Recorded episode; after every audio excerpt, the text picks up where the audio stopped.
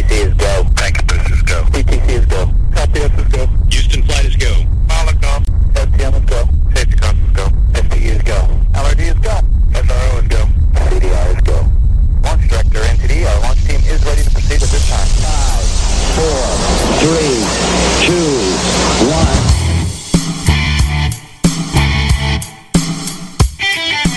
Right Side Patriots has a message for liberals and the mainstream media. You can't handle the truth. So, buckle up, snowflakes, because we're about to deliver the politically direct best in conservative commentary, news, and investigative reports. We're telling the truth, and we're not gonna stop.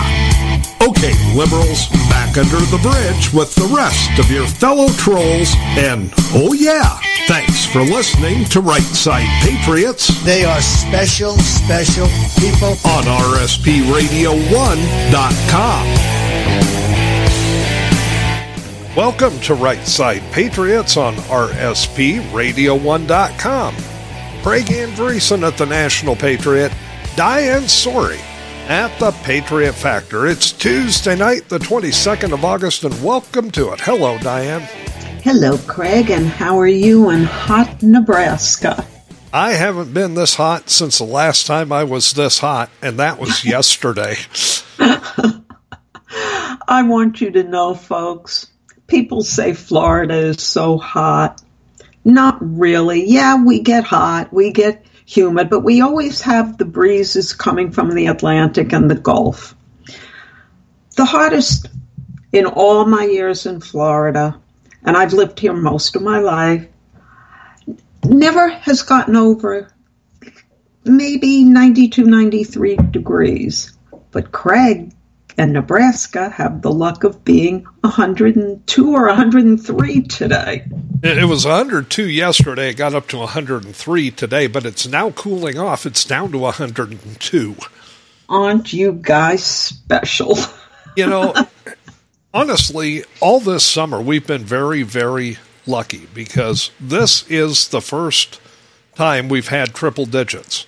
We've had Oh, a couple okay. of days that got up to around 94, 95, uh, but this is the first all summer that we've gotten into the triple digits. And normally we would have had uh, some triple digit days in June, July, and August. Um, and they're they're spread out a little bit. But here's how the weather works in in my neck of the woods up here in north central Nebraska. It is it, or it was 103 degrees today. Saturday the high is going to be I think 79 Oh, big change. you know and so it's it's a roller coaster and we think we're hoping that this is going to be the last hurrah for the really hot summer weather we could still have a little bit uh, in early september but you know by mid-september that's done and over with um, but right now i mean the heat is oppressive because it's humid too okay Ah, okay. so it's it's just ugly. But you know what's keeping me going? You know what's got me enthused? You know what's got me optimistic? what? Nebraska football starts in less than a week and a half. Oh, please. Oh, folks, I don't want to hear this. That's bad news for me because Craig will change every conversation we have back to football. I hate football. I think it is the stupidest sport ever invented. They play, the players play maybe five or 10 seconds, then they dance around, they pat each other on the butts. It is just, to me, god awful. Only time they dance around is if they score, and you can't even do that in college football. You get a penalty for that. Ah, okay. So, but I'm looking Well, forward to anyway. it. It's it's it's damn near football season, and I'm ready for it. Listen, folks, we've got a lot to talk about tonight. Diane, you're talking about our republic, a fleeting memory indeed. Yes. Yes, I am. Because that's the way they're, we're headed, folks. It, it is. Uh, I've got the Fulton County hissy fit. Gee, let me guess what that's about. It's about a hissy fit in Fulton County. Um, what are you working on for next week? Well, Goodness. yeah.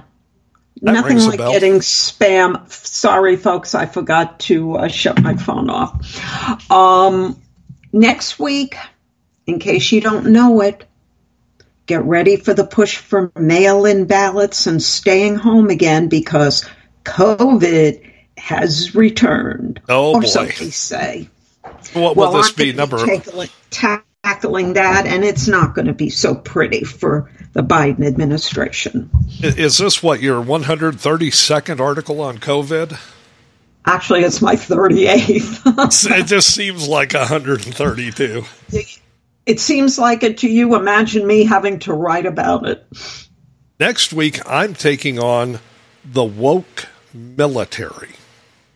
That I am sure will have your special snark touch. It, it does. It Yes. does. So that's what we got coming up tomorrow. But tonight, Diane, let's start with Vivek Ramaswamy uh, not being the guy that most people might think he is. No. And I'm going to present four reasons why this man is not what he seems to be. But first, I want everybody to understand that what I'm going to say is my opinion and my beliefs. You don't have to believe with them, uh, you know, believe them, but we have to always preface that so we don't get any, let's say, libel suits or defamation suits against us.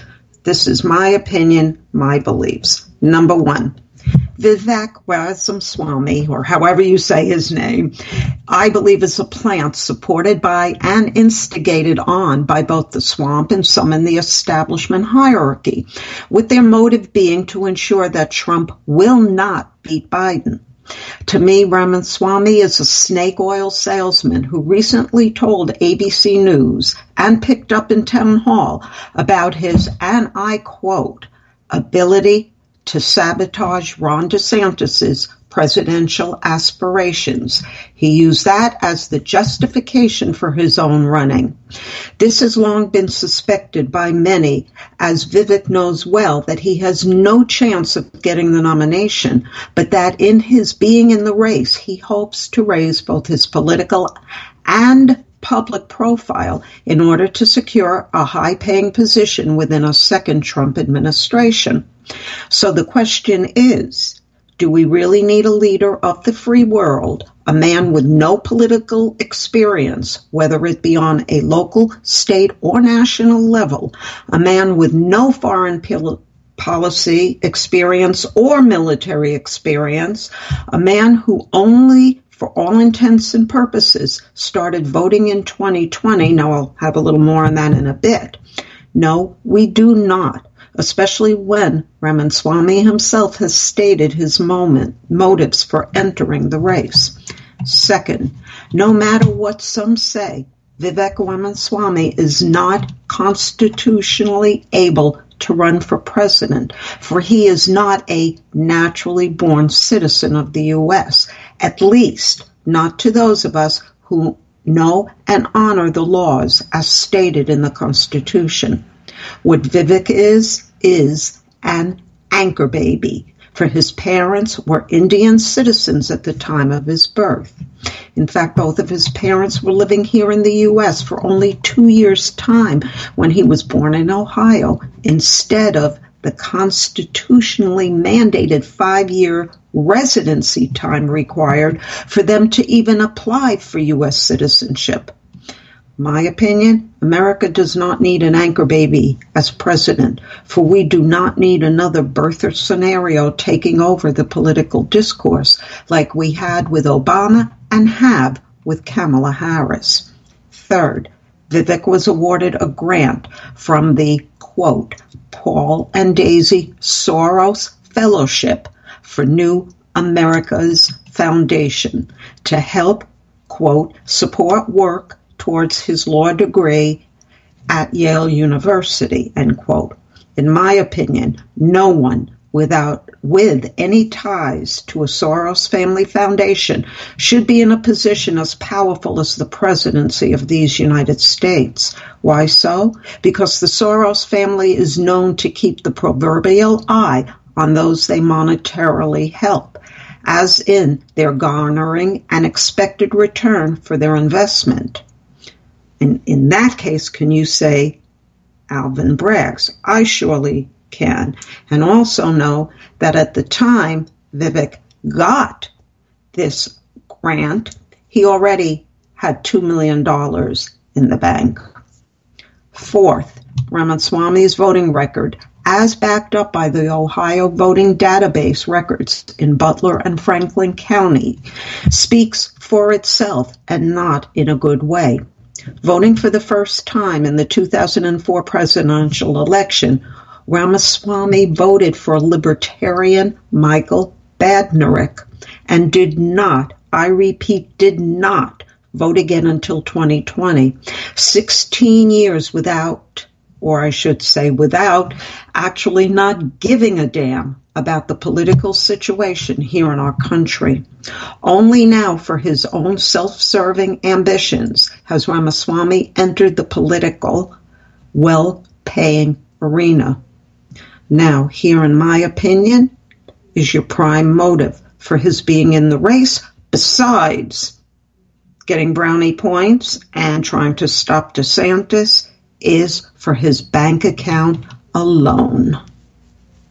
You know, I, it's hard to argue with any of that. Let me let me just fill people in a little bit about this George or not George Soros, but uh, the the Soros Foundation, Paul and Daisy Soros Foundation. Um,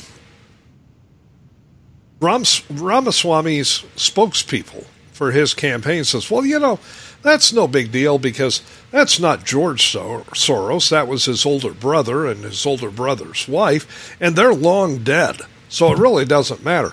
Well, I say it does matter. You know, Soros is a Soros is a Soros. Okay, and you can't you can't get me to believe that Paul Soros and George Soros weren't basically one and the same where political ideology is concerned.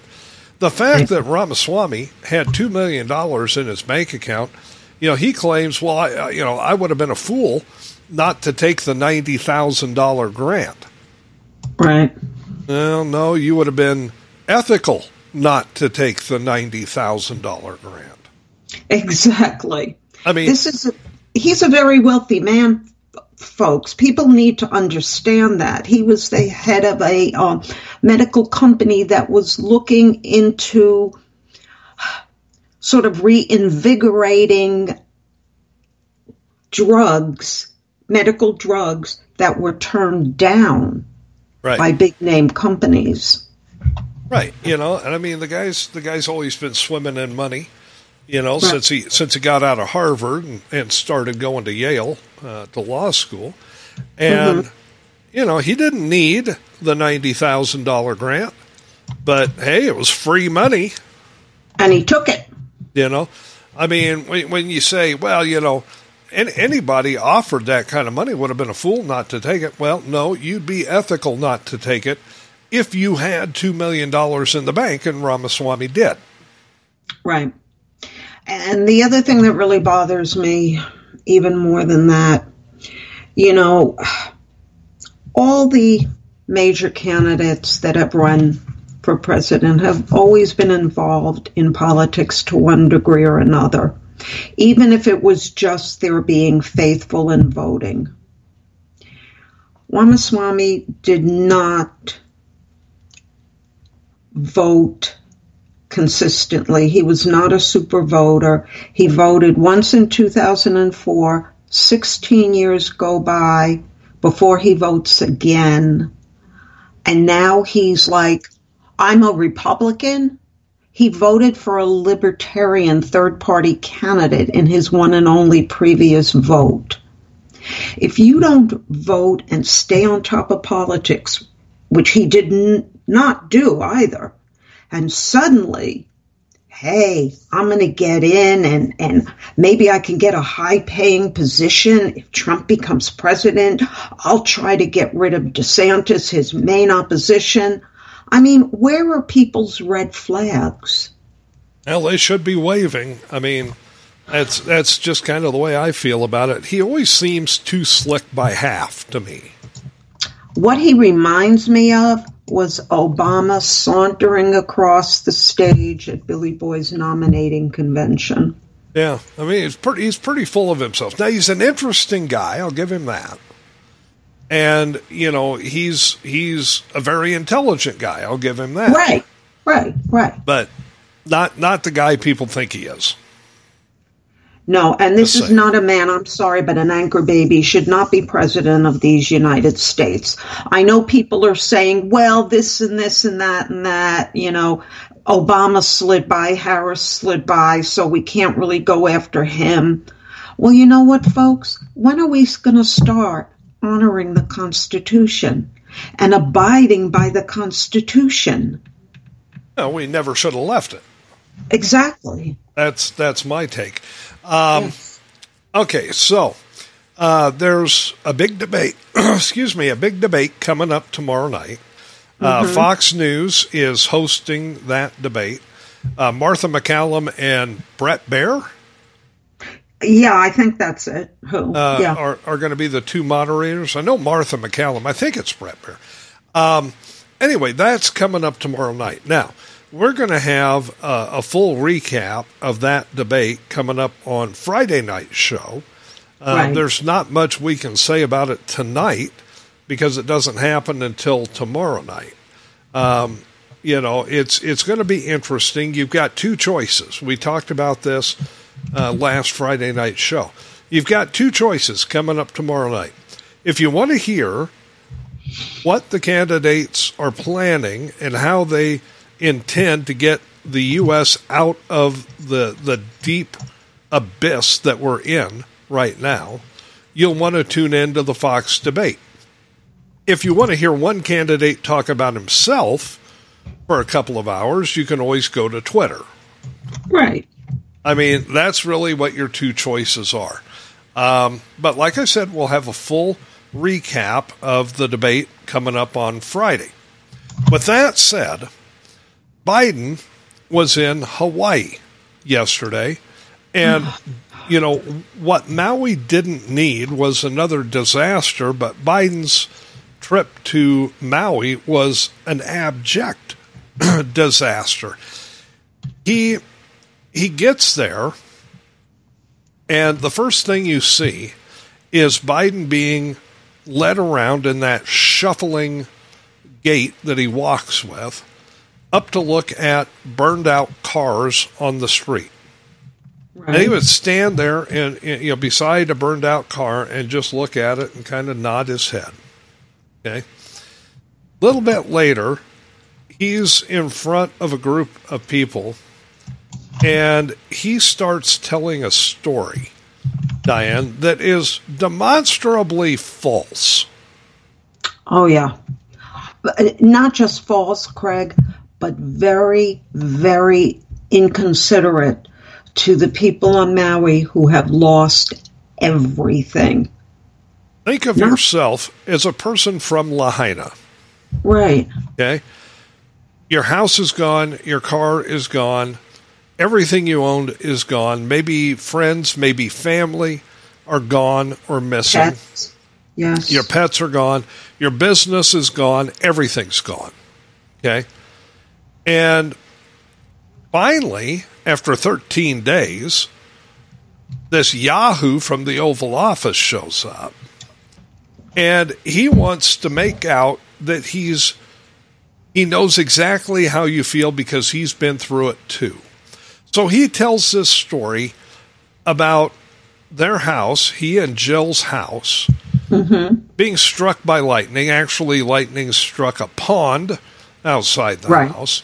Right. But the, the charge of electricity came through the house, and according to Joe, it nearly burned the house down. He nearly lost his wife, his home, his 67 Corvette, and his cat.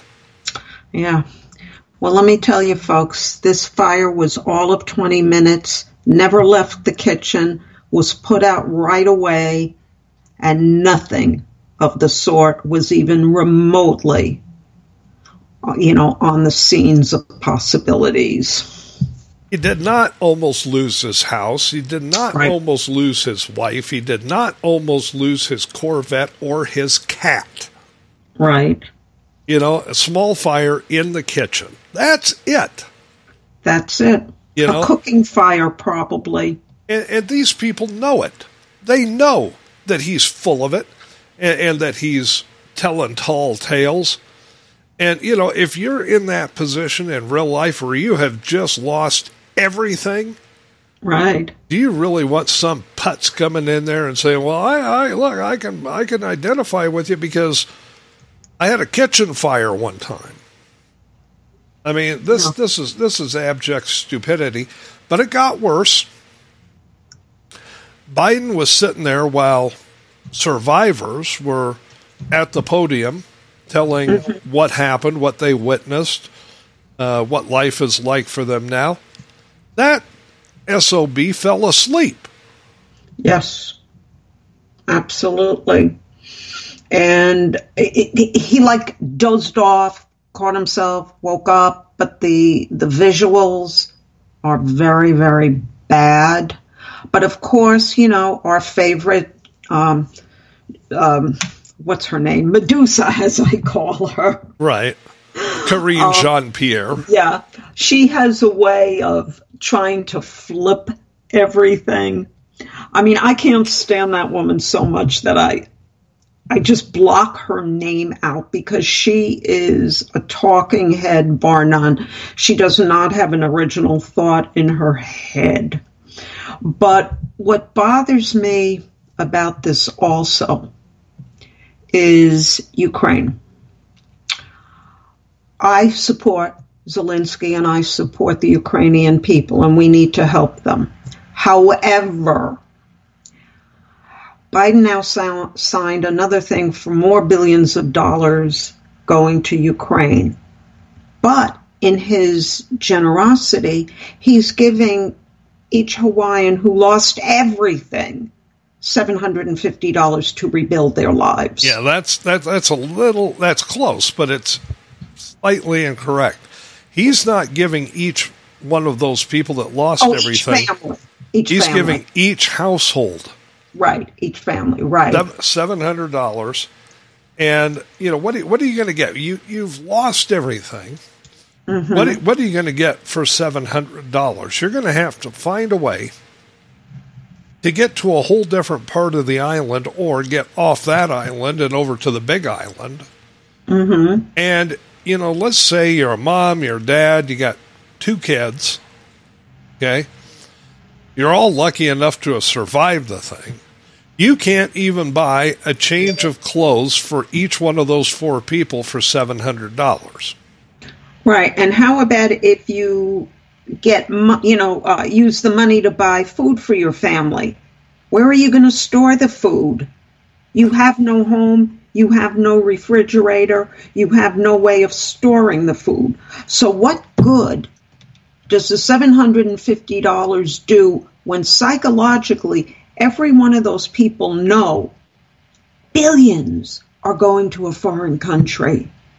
That's like rubbing salt in their wounds.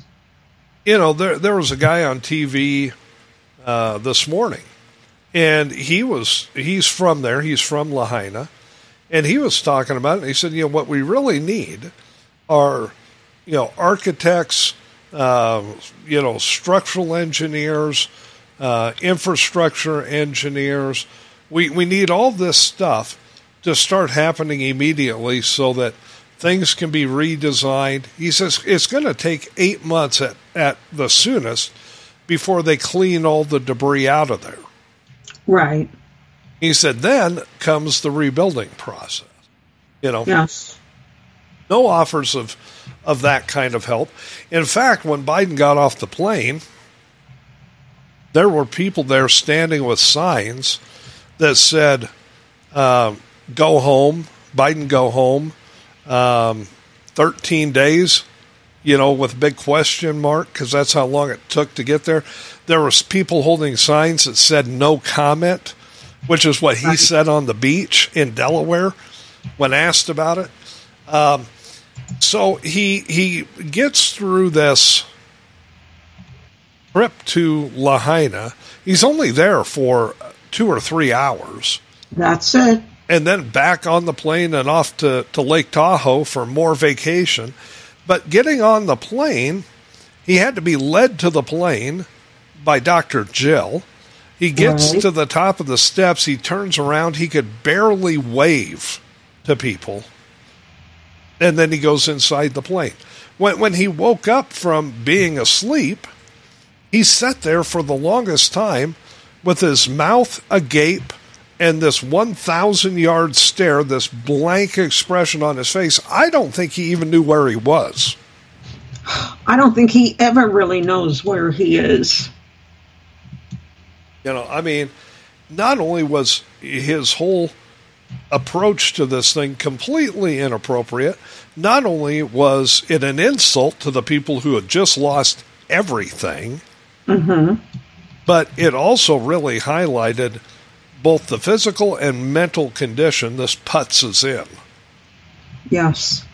This is just absolutely disgraceful. Um, but I would like to thank our great Governor Ron DeSantis for sending our special search and rescue team over to Maui who have found remains of people that needed to be found and also some that were still alive. There's over 800 people still missing. Yes. you know and and i mean it, it, it's like he didn't care biden gets over there it's like he didn't care he didn't didn't give a damn what was Do you think he on even really knew where he was? i'm not sure he even knew what really transpired over there Yeah. I agree. I I, mean, don't what- think he does. you look at the expression on his face throughout the entire thing it's hard to, it's hard to come to grips with the fact that he even knew the scope of that disaster True.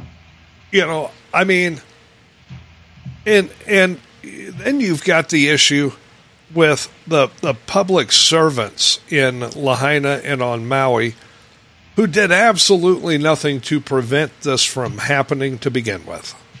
Right. There's a lot of questions, guys. You know, you got to take the conspiracy theories out of it. But there's a lot of questions about how the uh, Hawaiian Power Company serviced their lines, kept them up to date. Um, there are questions that have to be answered, but the nonsense going around big time is that this fire was deliberately started so builders can build housing developments. That's that's bull. That's a bunch I of bull. seriously doubt that. You know, here's here's something you know just to chew on in the minute or so we've got left in the segment. The emergency manager over there, who's resigned, in my mm-hmm. opinion, should face charges because at one point he withheld water from the fire department Yeah. based on the need for in, in, Diane, if you can tell me what this is, I, I'd be happy to know. On the need for water equity. I think you kind of know what that means. No, I have no idea. firefight- The firefighters are there doing a job. They don't matter. But let's give it to this one and that one that he chooses to give it to. The whole word equity is a bunch of crap. But but the thing is, he didn't give it to anybody. He withheld Right. the water from the fire department altogether, based on Right. water equity, whatever the hell that is. Yeah. It's rationing. Yeah, but I mean, you, you, the whole town's on fire. Give the Yeah. fire department the water to help put it out. Right.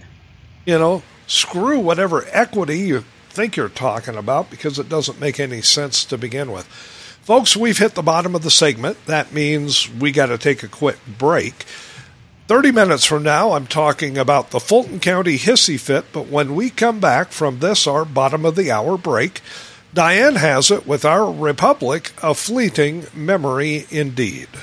Stay with us, there's more Right Side Patriots after this. Listening to Right Side Patriots Radio, the best in conservative commentary, news, and talk, where we do away with the politically correct nonsense and give you the politically direct truth. This is the home of Right Side Patriots every Tuesday and Friday night from 7 to 9 p.m. Eastern with Craig Andresen and Diane Sori. We're working to make this country great again from the right and leaving puddles of melted snowflakes on the left. Thanks for listening to Right Side Patriots, your best bet on the internet. You're listening to RSPRadio1.com.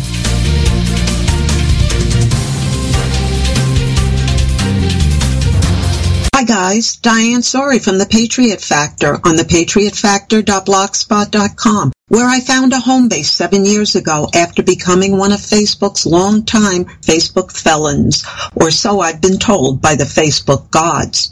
On my blog, you will find not only my articles, but our Right Side Patriots investigative reports, as well as stories and links to and from well-known writers and bloggers, plus what I call almost daily memes, my snarky take on news of the day. And for more great takes on the issues of the day, check out the National Patriot at thenationalpatriot.com, where you can read Craig's insight into all the current news happenings.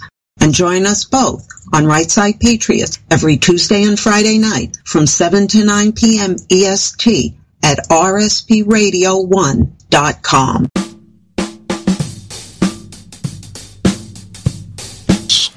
Welcome back to Right Side Patriots on RSPRadio1.com. Craig Andresen at the National Patriot, Diane Sori at the Patriot Factor. Diane, why would people want to go to RSPRadio1.com tomorrow morning and click the podcast button? Because we'll have today's show up there. And all the rest. And all the rest, exactly. that's that's pretty good reason to go to the website, folks.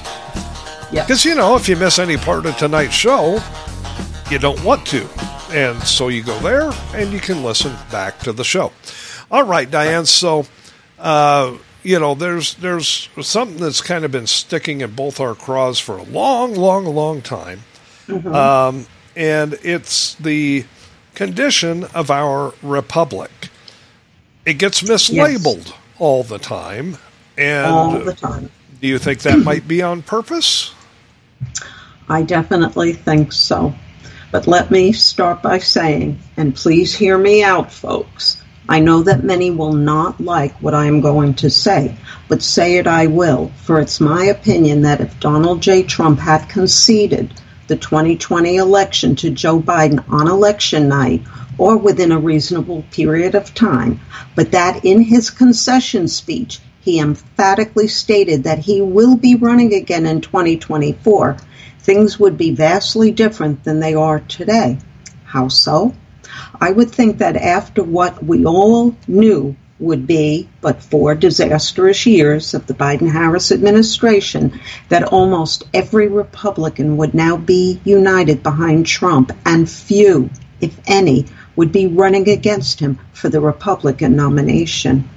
And while some of the now so called only Trumpers probably would have squawked that Trump sold out to the establishment, aka the swamp, and then turn their collective backs on him, loyalty itself does tend to ebb and flow on whim. Yet the fact remains that if Trump had stayed quiet, literally and figuratively quiet, his people, both his legal team and assorted paid investigators, would have been able to work through the process behind the scenes to prove that fraud did indeed take place, and do so minus all the media initiated drama that always seems to surface every time dares, Trump dares, rightfully or not, to open his mouth. And if Trump had done what I just opined, one upside for him personally would have been that he would basically be assured not just the 2024 Republican nomination, but the presidency as well, with the cherry on top of the proverbial political cake being that his vice president would likely win in 2028, and so on down the respective Republican line for probably a generation, if not more, to come. And Craig, even more important of an upside would have been that our beloved country, our republic, would have remained intact for any given number of years. Yeah, but I mean, you look at the scenario you put forth, and certain mm-hmm. things did and certain things didn't happen. And when you look at the bigger picture, and that's what you and I always do, we always step back and, and Right. take a look at the bigger picture. There is one driving force behind Trump's candidacy going into 2024, right? Exactly. And, you know, we know, like Craig said, my hope for scenario didn't happen because common sense, logic, and deductive reasoning once again were thrown by the wayside in favor of one man seeking both personal and political revenge. Revenge which, while warranted, still, in and of itself, played directly into the hands of the Democrat initiated 24 7 media drama known as the Get Trump Show. So now instead of being able to focus on and learn about any of the other Republican candidates running for the nomination, so as to be able to make a truly informed decision as to whom each of us will ultimately decide to vote for come the primaries, we are now being manipulated to focus instead on what is a ratings bonanza, hence the revenue producing drama that is Donald J. Trump. After all, everyone, no matter their pa- uh, party affiliation, wants to see just how the 95 plus partisan driven charges against our former president play out, while the other presidential nominees in both parties get cursory lip service at best. And as Trump continues to gain polling momentum with each and every indictment, special counsel Jack Smith hands down, at least for now he is, but that probably will change in time. What now appears on the surface to be a man who thrives on being the main focus of all attention, whether said attention be good or bad, is unbeknownst to him. At least I truly would hope so causing an upheaval in the very foundation upon which our republic, more specifically our constitution, constitutional republic, was built upon. And notice I say republic and not democracy, for not only are we a republic, a constitutional republic, but these United States are not now, nor have we ever been a democracy, for democracy's actual meaning equates to mob rule. Our founders and framers understood the concept of democracy well, for when our country was in the midst of her birthing pains, not only were passions running high, so too were armed mobs, the very antithesis of what these wise men deemed not only for the new nation they were helping to forge, but Craig also for the very document that would become said nation's rule of law, a document known as the U.S. Constitution, a document sometimes referred to as the blueprint for America, a document detailing a republic, not a democracy. You know, it's unfortunate that democracy has kind of become a catch all phrase. I mean, it's like calling every copy machine a Xerox, whether it's a Ricoh or anything else, or calling every facial tissue a Kleenex. It could be a Scott's, it could be a Puffs, mm-hmm. it could be anything else. But right now, we're in a waiting game, and unless I miss my guess, time is not our friend. No, because we must wait, as our founders and framers did 247 or so years ago. We have to wait for passions, not just within our own Republican Party to start tempering down, but with the Demo- within the Democratic Party as well. Passions, more times than not, deliberately ignited by the media's overt lack of truth and reporting. For only then will the truth that is common sense even start to set in.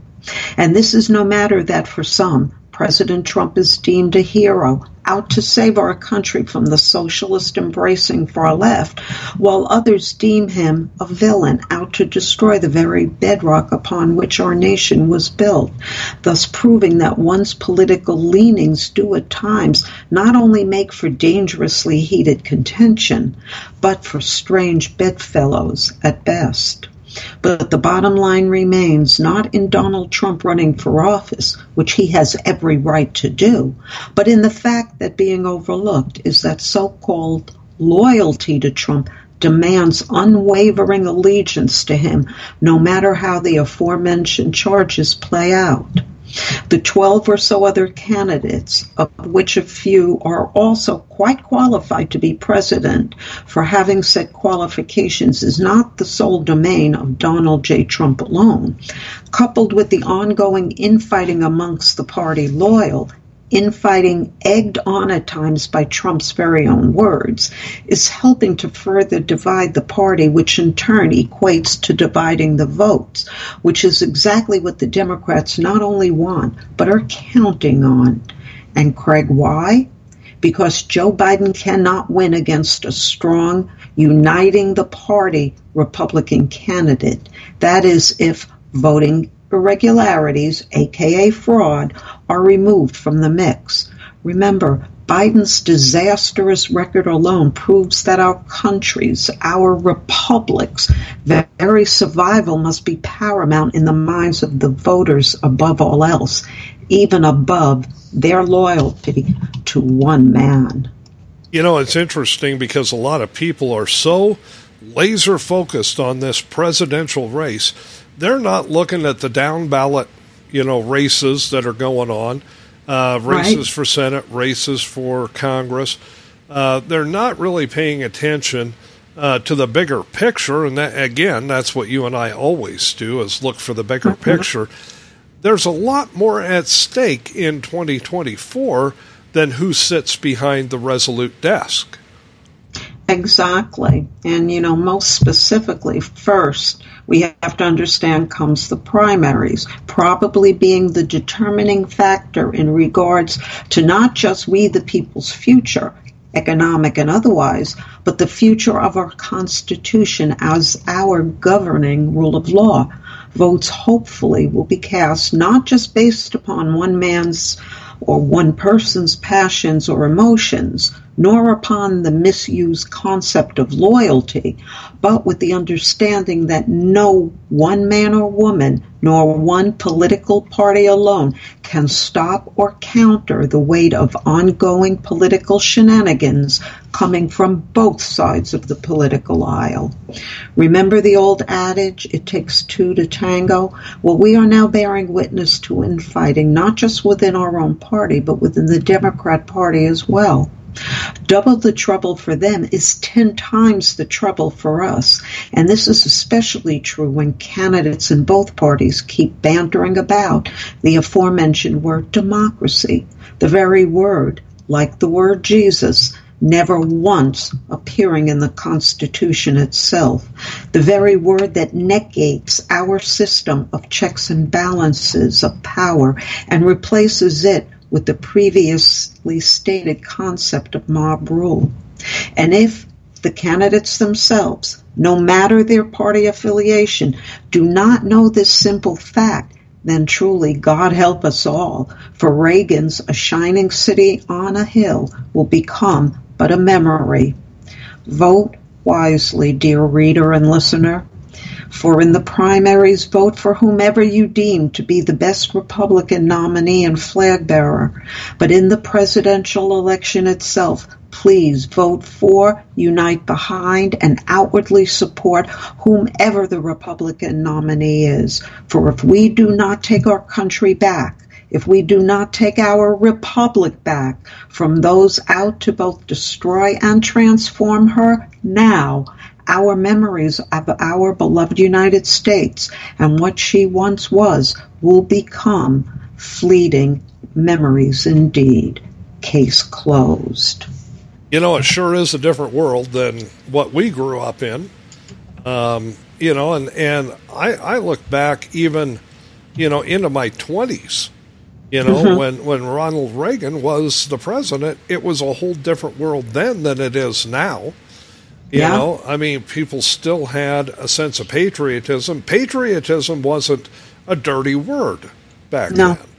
Well, Didn't you know become a dirty word until Obama got in office. I was just going to say that patriotism became a dirty word with Obama.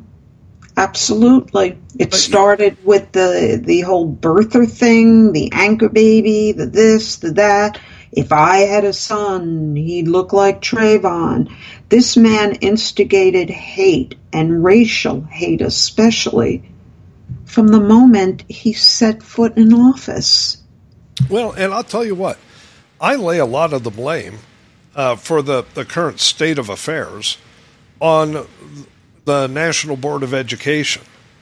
Okay, um, when when you look at the situation our schools are in today, you can trace a lot of this problem back even before Obama, when the liberals were taking over the education system. One of the first things they did away with was civics classes.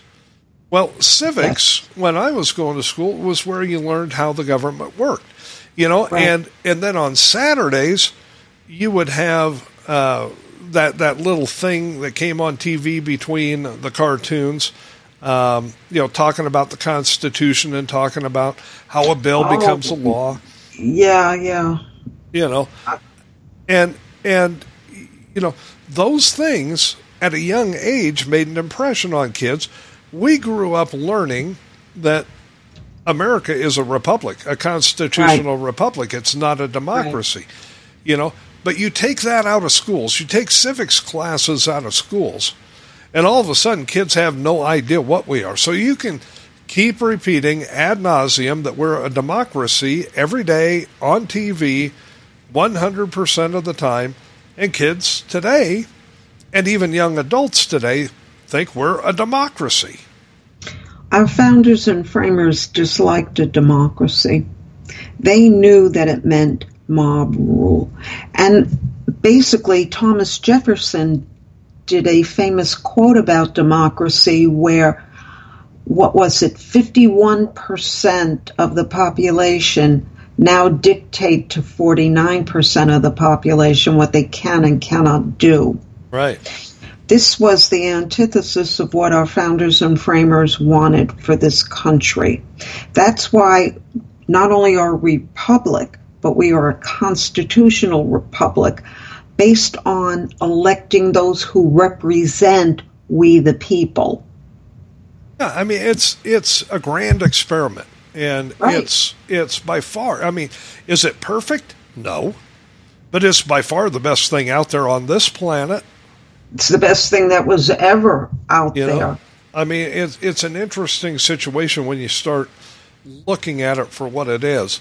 Um, you know, it's it's unfortunate that kids, let's say, yeah, I use the word kids kind of collectively, but you know, anywhere from now 15 to let's say 30 years old, mm-hmm. when, when they if they take the time to read your op-ed, which by the way, folks, you can find at the Patriot Factor blogspot.com or rspradio1.com under the title of Our Republic, a Fleeting Memory Indeed. If they take time to read it and they, they read that uh, we're not a democracy, it's going to come as quite a shock to some people that are, let's say, millennials or uh, Gen Zers, certainly. Uh, they're, Well- they're not going to even understand. They'll, they'll, they've probably never heard the term constitutional republic in their whole lives. Well, you know what? It's also going to come as a shock to adults because they have been so indoctrinated into believing that we are a democracy, no matter what they learned in school. The Democrats have so pushed this whole thing where losing our democracy, we're losing our democracy, that it has taken over common sense. For people who knew we were a republic, they've sort of pushed that back basically into their subconscious Right. because it's repeated over and over and over subliminal um, indoctrination if you will. We're a democracy. We're a democracy. No we're not folks. We never were. And the sooner people understand our foundation maybe then things will start to change. But until then if we can't even accept the basic premises of what our country was to be what our founders and framers wanted our country to be, we've lost our country. You know, it, it's uh, it, it's quite a shocking deal. I mean, if you could take uh, somebody from, let's say, nineteen anywhere from nineteen sixty to nineteen eighty. Okay. Okay. If you could lift them out of that time period and magically transport them to today, they'd have culture shock. Not only because of the way people act and behave, but because they would not recognize this country's form of government that we have currently. They would think we became the Soviet Union.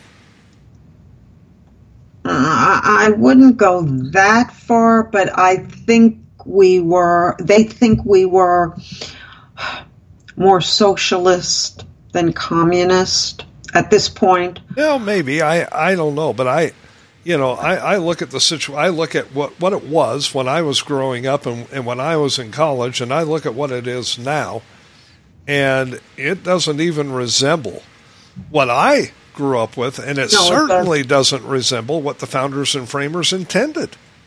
No. And all these Democrats that like to change, oh, well, the founders and framers, even though it's clearly written in the Constitution, this is not really what they meant. Yes, it is. It took, what was it, 160 something days to write this one document? I think it was very clearly thought out of what was intended to be. We were never to be a theocracy. We were never to be a democracy. We were to be a republic, a representative republic. Right.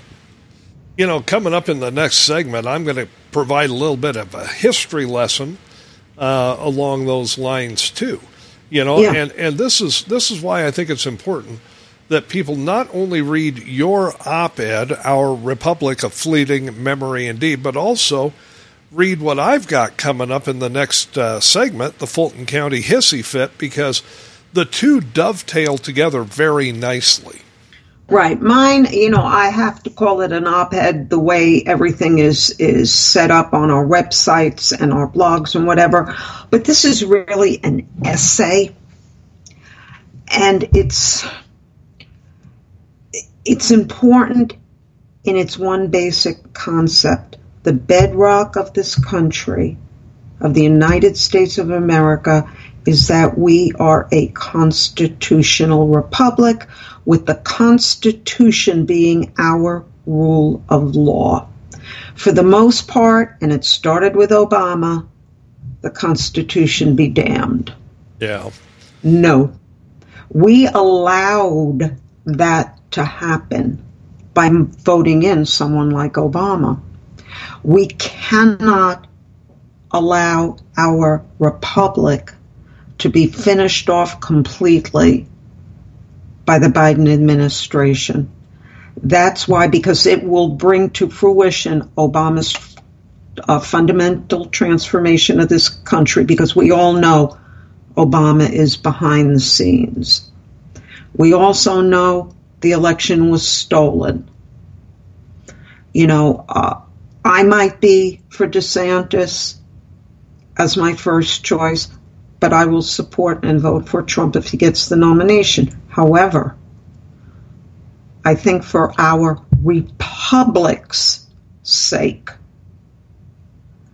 we need to focus on what's best for the country. And the best thing for the country, and I'm not saying a candidate, folks, the best thing for this country is to forget the word democracy. Throw it away. We need to go back to being a republic driven by the Constitution, a republic where our we vote for our people to represent us. We've got to go back to what we were intended to be. We can't go on like this. No. No, and one of the We're the big already collapsing from within. We still have time to save it. And 2024, the way to save our country, no matter who that nominee is in the end, and I hate to tell people, but right now it's way too far out for polls to mean anything. Whoever that Republican nominee is, we need to unite behind them to save our republic. you know, people un- need to understand that polling, regardless of how good it is, is nothing but a snapshot of a moment in time. Of a small group of people, by the way, also. Yeah, I mean, you know, it's it's a fleeting deal, and people need to understand that. E- even as we get closer and closer and closer to the election, the polls are really just a, a snapshot. It's it's you know it's looking at a situation with blinders on uh, and taking a quick snapshot. It's not a it's not a prognostication tool. It's a snapshot in a moment of time. You know, one of the biggest problems that that this country has come across uh, over the decades, and I mean it's been decades, is complacency. People have gotten complacent they they get involved in politics uh, at election time. So every two years, they they suddenly start paying attention, but nobody does their own research. Right. They they listen to what they hear uh, from the mainstream media. They read headlines. They don't read stories, and all of a sudden they think they know everything but they don't understand that they're being lied to by the mainstream media and indoctrinated through the school system to believe only one thing. They're not thinking Right. for themselves. Right. There's one important thing also that I want people to remember. Remember, and I've said this, but it doesn't seem to be sinking in. Remember back to when Hillary Clinton ran against Barack Obama for the nomination.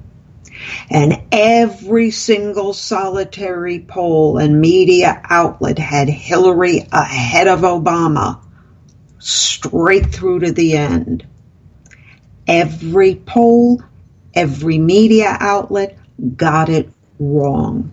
Because when it came time to vote, those small numbers that they poll and then multiply in their heads to make you think it includes a million people they polled, every one of those polls were wrong. Obama pulled it out because when it came time to actually vote, those millions of people voted. Remember, polls take a very small sample. They might take a few thousand people and then they multiply it and see, well, if this amount voted this way, then it would mean that this amount doubled, tripled, quadrupled. No. Many elections have proven polls to be wrong. True. And Folks- people have to remember that. Grab Diane's article. It's an op ed, it's an essay, call it what you will. But mm-hmm. grab it at thepatriotfactor.blogspot.com or rspradio1.com and please share it everywhere and, you know, start referring to this nation as a constitutional republic because that's what we are. Now, Right. I will only take exception to one thing you had in that piece. Where where Uh-oh. you say, yep, where you say it takes two to tango, one person can tango. You look mighty damn silly doing it. but but one person can actually tango if they don't mind being laughed at. Right. And and probably falling over on the dips. Right. You know, so there's that. Folks, we've hit the top of the hour. That means we've got to take another quick break. When we come back, I'm talking about the Fulton County Hissy Fit, which includes a bit of a history lesson that dovetails with the segment Diane just did. So stay with us. There's more Right Side Patriots after this. Hi guys, Diane Sori from The Patriot Factor on thepatriotfactor.blogspot.com, where I found a home base seven years ago after becoming one of Facebook's longtime Facebook felons, or so I've been told by the Facebook gods. On my blog, you will find not only my articles, but our Right Side Patriots investigative reports, as well as stories and links to and from well-known writers and bloggers, plus what I call almost daily memes, my snarky take on news of the day. And for more great takes on the issues of the day, check out the National Patriot at thenationalpatriot.com, where you can read Craig's insight into all the current news happenings. And join us both on Right Side Patriots every Tuesday and Friday night from 7 to 9 p.m. EST at rspradio1.com. You're listening to Right Side Patriots Radio, the best in conservative commentary, news, and talk, where we do away with the politically correct nonsense and give you the politically direct truth. This is the home of Right Side Patriots every Tuesday and Friday night from 7 to 9 p.m. Eastern with Craig Andresen and Diane Sori. We're working to make this country great again from the right and leaving puddles of melted snowflakes on the left. Thanks for listening to Right Side Patriots, your best bet on the internet. You're listening to RSPRadio1.com.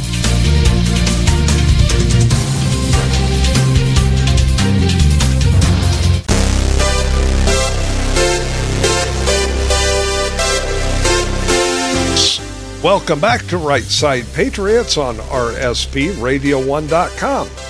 Craig Andresen and Diane Sori getting you through a Tuesday night edition of the show. And if you miss any part of it, go to RSPRadio1.com tomorrow morning, click the podcast button, have at it.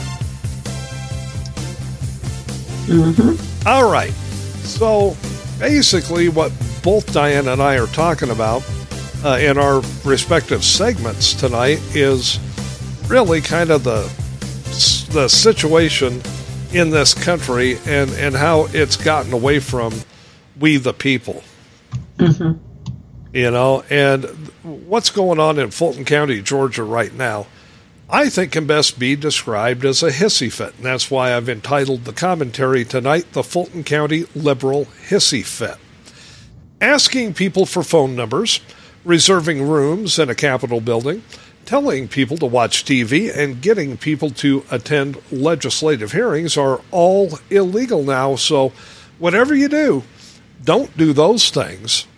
Holding meetings, calling people, asking people to call a special session of a legislature, and setting up phone calls are also illegal. Add those things to the list of things you should never, ever do again. Getting contact information for people sending emails, observing signature match audits on mail in ballots, asking people to speed up signature match audits telling people that there may have been voter fraud, telling people to watch RSBN, discussing the election in a phone call, and offering to provide election worker Ruby Freeman with protection, all illegal. As you go about your day to day activities, whether at work or at home, keep that list handy. And before you do anything, check the list and then just go sit in a corner. Because at least for now, sitting in a corner is still legal unless Donald Trump once sat in a corner. The above laundry list of items are just some of the things in the list of crimes committed by President Trump, according to Kiss My Fat Fannie Willis in Fulton County, Georgia. Those things are actually spelled out in the Trump indictment du jour. Diane, while the Biden family organized crime syndicate raised tens of millions of dollars, and as vice president, Joe engaged in bribery schemes to pad his own bank accounts, some of which may turn out to be offshore bank accounts. The same ilk that is indicting Donald Trump for making phone calls and having an opinion regarding the last presidential election simply could not care less. Well, you know, someone who also could care less because, you know, everything for that someone is controlled by number 44, dear old Joe Biden. You know, he he hasn't even said a word about this. Well, do you think he knows what day it is? Much less what's No. going on with this? Look, No, but at least, you know, you'd expect the president to come out and say something because that president, well, he doesn't know, but he should know that these charges are absolutely ridiculous. Yeah, but he doesn't care. And while Trump goes to court, the supposed head of the Banana Republic, Joe Biden, sits on the beach in Delaware on the orders of his puppet master, Barack Hussein Obama. I know that it's hard to believe, but Kiss My Fat Fannie Willis actually lists certain things in the 98 page indictment out of Georgia as overt acts in the furtherance of the conspiracy. So let's just see what now constitutes overt acts in the furtherance of the conspiracy. Act 6. On or about the 21st day of November 2020, Mark Randall Meadows sent a text message to U.S. Representative Scott Perry from Pennsylvania and stated, quote, can you send me the number for the Speaker and the leader of the Pennsylvania legislature? POTUS wants to chat with them. Unquote. Act 22. On or about the third day of December 2020, Donald John Trump caused to be tweeted from the Twitter account at Real Donald Trump, quote, Georgia hearings now on OANN amazing, unquote. Act 26. On or about the third day of December 2020, Donald John Trump caused to be tweeted from the Twitter account at Real Donald Trump, quote, Wow, blockbuster testimony taking place right now in Georgia. Ballot stuffing by Dems when Republicans were forced to leave the large counting room. Plenty more coming, but this alone leads to an easy win of the state, unquote. Act 27.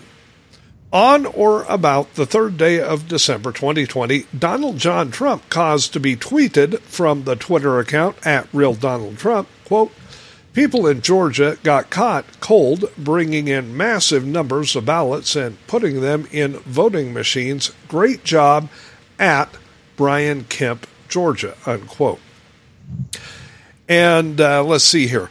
Act 45 on or about the 8th day of December 2020, Michael A. Roman sent a text message to unindicted co conspirator individual number four, whose identity is known to the grand jury, stated that he had spoken to Misty Hampton and asked unindicted co conspirator individual number four to get Misty Hampton to attend the hearing before the Georgia House of Representatives Governmental Affairs Committee on December 10th. 2020. And finally, Diane, Act 57. On or about the 11th day of December 2020, Donald James Shafer reserved room 2016 or 216 at the Georgia State Capitol in Fulton County, Georgia for the December 14th, 2020 meeting of Trump's presidential elector nominees in Fulton County, Georgia. Well, you know, this is a nice little hodgepodge of basically double speak charges. But the bottom line is when you read them all and you put them all together, really, what does it all mean? well, that that's both the fun part and, and the headache-inducing part of trying to figure Yes. this all out. While this is but a partial list of what are transparently political persecution charges against President Trump and 18 co-conspirators, the, the question does remain: What does it mean? Well, it means that from the Oval Office to any individual poll watcher, if you're a Republican, do not dare to question any election outcome where a Democrat has been, by hook or by crook, declared the winner, lest you be a criminal and hauled into a kangaroo court because your jail cell is ready and waiting. This is intimidation. It's blatant attempts to interfere with any and all future elections. Challenge the outcome of any election in a blue city or in a blue state and face the very real prospect of criminal charges. At this point, I believe that a history lesson of sorts is called for, and in an effort to provide some context for what we're seeing play out right now, we need to go back to the very beginning of our nation. The Revolutionary War was fought as much for democracy as it was for independence from the British Crown. Once that war had been won, the question then became how do we put into place the principles of popular majority rule, for that is what a democracy is, while at the same time protecting and preserving the rights and liberties of all citizens? The United States was a new and very fragile nation made up of 13 rather independent states, all of which had their own ideas on how to run things. Several states in those early years contemplated splitting off and becoming their own independent countries. Now, to save the issues of the day and to handle the issues of the future, our Constitution was written, and due to the foresight of our founders and framers, the Constitution showed or allowed for amendments to be made. Diane, those amendments strengthened the protections and liberties of we the people, the citizens. Well, basically, in a nutshell, it said that what we really needed to retain our freedoms and our rights was limited government in our lives. Right. Exactly. I mean, think about it. In reality, the Constitution, with all of its protections for the citizens, is really meant as a hard limit on government itself. Okay, so upon leaving the Constitutional Convention after the convention or Constitution had been formally adopted, at the age of 81 years, Benjamin Franklin was approached by a group of citizens who asked him what sort of government the delegates had created. Now, Franklin's answer satisfied those citizens, but it also stood as a warning against exactly what is playing out today, where the indictments against Donald Trump and others are concerned. Franklin's answer was simple quote, a republic if you can keep it, mm-hmm. unquote. And how does a citizenry keep a republic? By remaining ever vigilant, by remaining always engaged in the process, and by never allowing a government or an administration to run roughshod over the rights and liberties of the people. Our founders and framers would be rolling in their graves today, and Franklin, I suspect, would simply say, I tried to warn you. As we look through the growing list of charges and indictments against Trump and others, one thing has become very clear indeed. We have not kept the Republic, as it has descended into a banana republic. Ever wonder why the Democrats and far too many Republicans are always referring to our republic as a democracy? It's because they actually want what the founders and framers were trying to avert mob rule. Today's liberals honestly don't give a rat's ass about freedom, liberty, or individual rights. It's the prospect of authoritarian power that drives them, and to hell with the people. Asked about the situation a few days ago, Senator John Kennedy out of Louisiana said, and I quote, I mean, this is the sort of thing that happens in countries whose Powerball jackpot is 387 chickens and a goat. I mean, we don't do that in America, unquote. And he was 100% correct, Diane. This Yes. is third party, third world dictator stuff dressed up as a democracy and what's supposed to be a constitutional republic. But there is another side to all of this that the liberals may or may not have considered.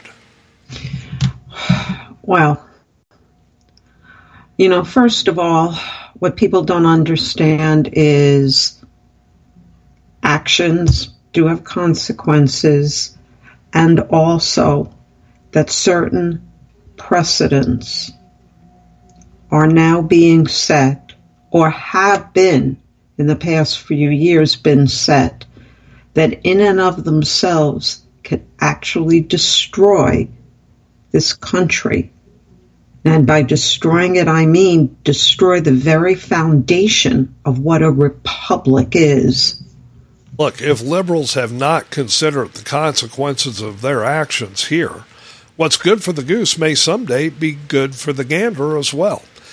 What I mean is that they're setting up a very dangerous precedent here, and when the other shoe of power changes feet to the right side of the political aisle, it could well then become open season on liberals, just as it is now open season on Donald Trump and Republicans.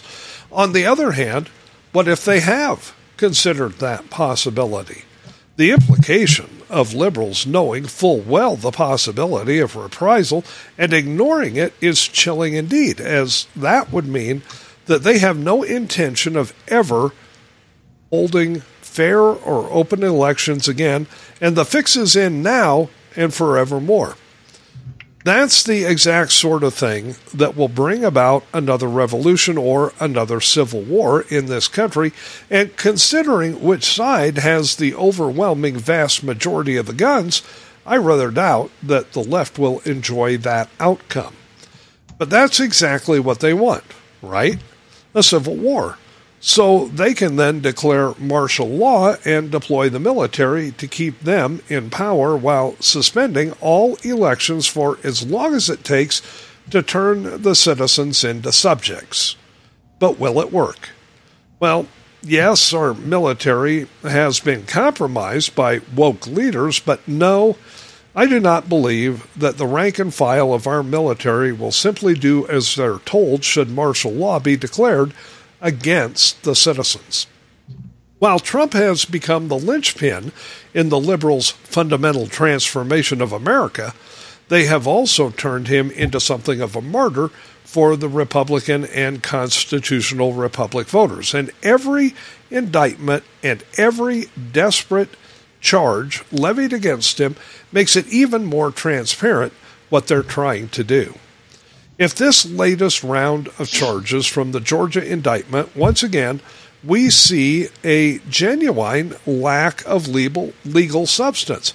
It's vitriol, not legitimate criminal activity that they're charging against Trump. In fact, there is virtually nothing that Trump did or is charged with in Georgia that is against the law.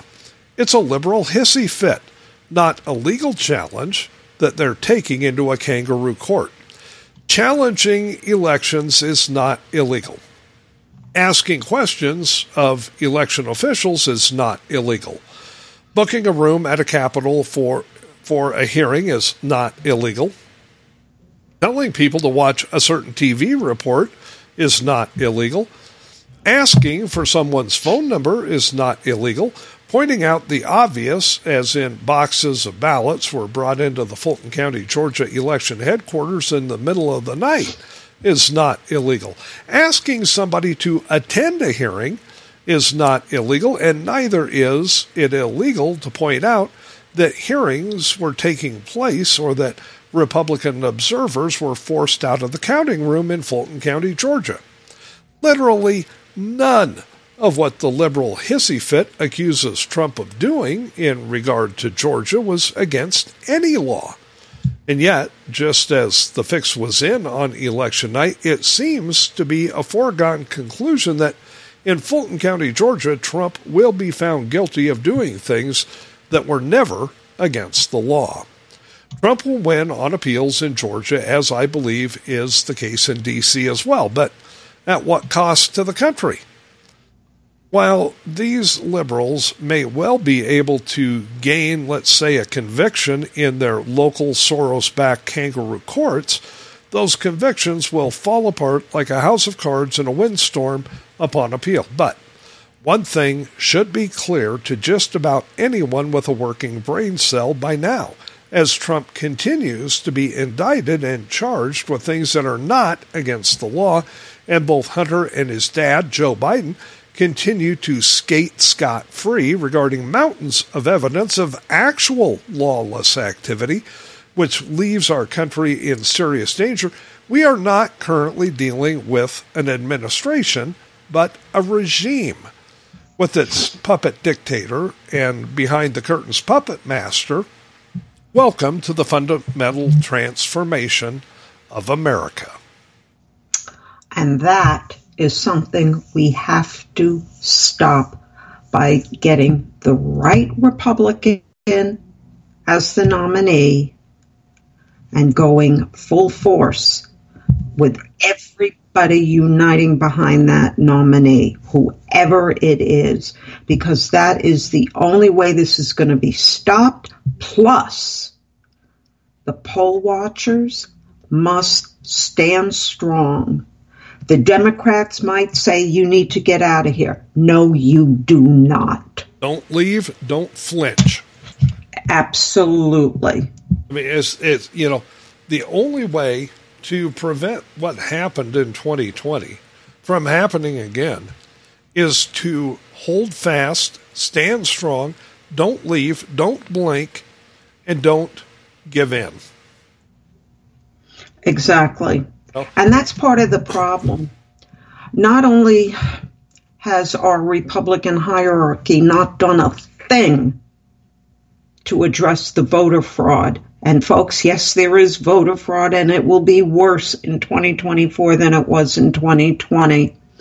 But we Republicans, and I'm not saying all of us, but the majority of we Republicans, we're not doing anything to fight back either. Well, I mean, and that's the complacency I was talking about in the last segment. You know, people get involved when they have to. Okay, it's time to vote in the primary. Okay, it's time to vote in the general election. And then they just sit back and, and let whatever happens happen. You can't do that. Our founders and framers never intended that to be the case. They intended right. to people to be, as I said, always vigilant, always engaged. You know, uh, you got to hold the pe- the people you elect. You got to hold their feet to the fire every day. And yeah, I know it might be a hassle, and you got other things going on in your life, but you got to at least pay attention to what's going on and do your own research. Exactly. And by your own research, we mean don't go to the liberal sites, don't go to conspiracy sites go to hardcore news sites. Oh, or some of it even shows up in history sites. Because what's happening now, this is not new to us. This has been happening for decades. You know, just just stay stay on top of it. You know, and ask questions. Don't just read the headlines and, and think, okay, now I'm educated. You're not just read a headline. That doesn't really educate you on anything. You know, and if something doesn't seem right, look into it. I mean, it's it's it's not that difficult and it doesn't take that much time. Everybody runs around today with a computer in their pocket. Yes. You have access to gazillions of pieces of information. I mean, it's it's right. it's not that difficult. You know, one of the things that, that kind of slips by people when they look at our history is when we fought the Revolutionary War, our soldiers, the, the American soldier, was really fighting for democracy because they had never heard of a constitutional republic. They had no idea what Right. it was. Right. But our founders and framers knew what it was, and that's what they intended us to be. But they had to do it in steps. They had to win the war first. Right. They, they had to gain our independence from the British Crown first.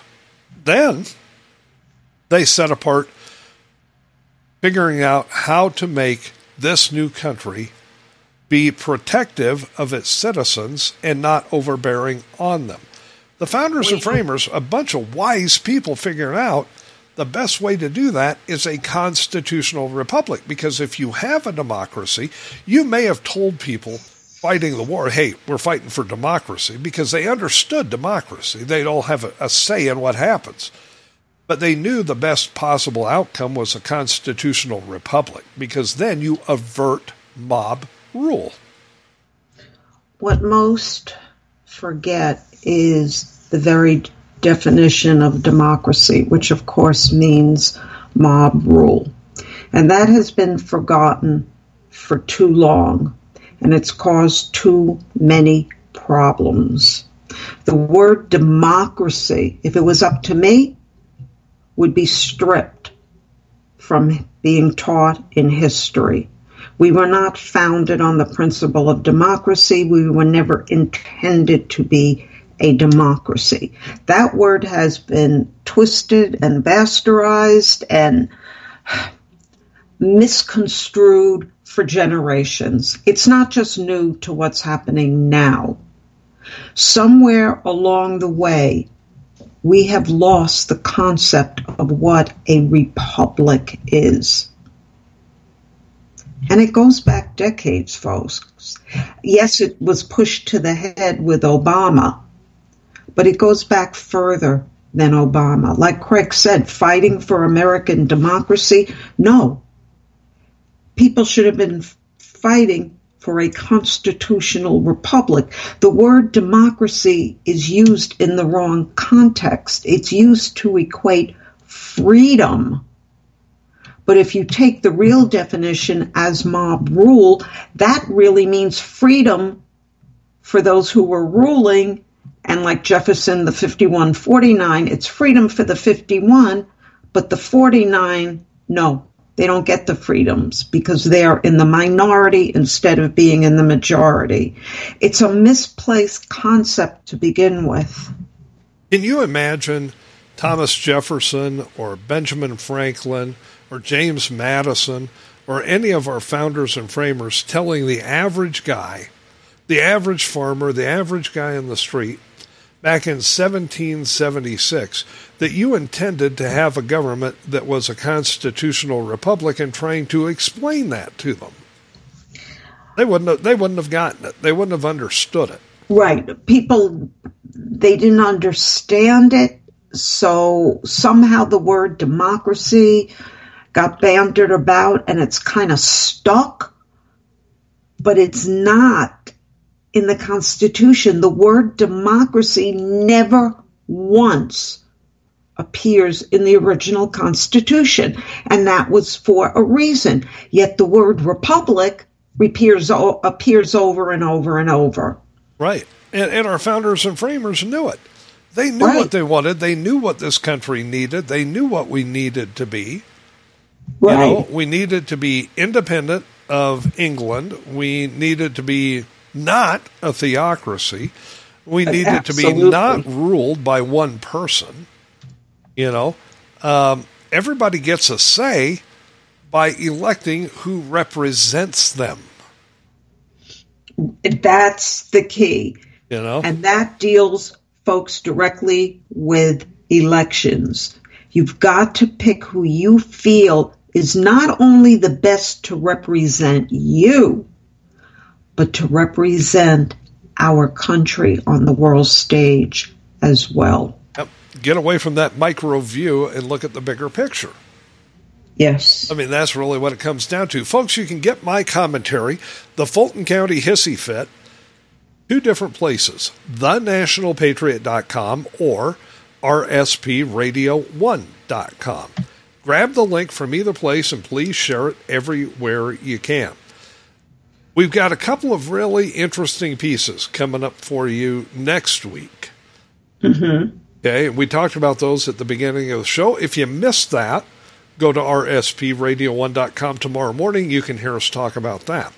Um, also, we're going to be talking on Friday about the debate that's taking place tomorrow night. And just another word of advice if you want to hear what the different candidates plan for how to get us out of the deep hole that Biden has gotten us into, tune in to the debate tomorrow night on Fox. If you want to Right. hear one candidate talk about himself for a couple of hours, go to Twitter. Right. That's that's And- really what it comes down to. If you care about your country, if you care about what's happening to our country, you need to listen to the debates. You have to hear what others have to offer. Very simple. With that, mm-hmm. Diane, you and I have run out of time for this show tonight. Yes, we have. So with that, I will say nighty night, folks. Have yourselves a great evening, a great rest of the week. We'll catch up with you again on Friday. Bye bye.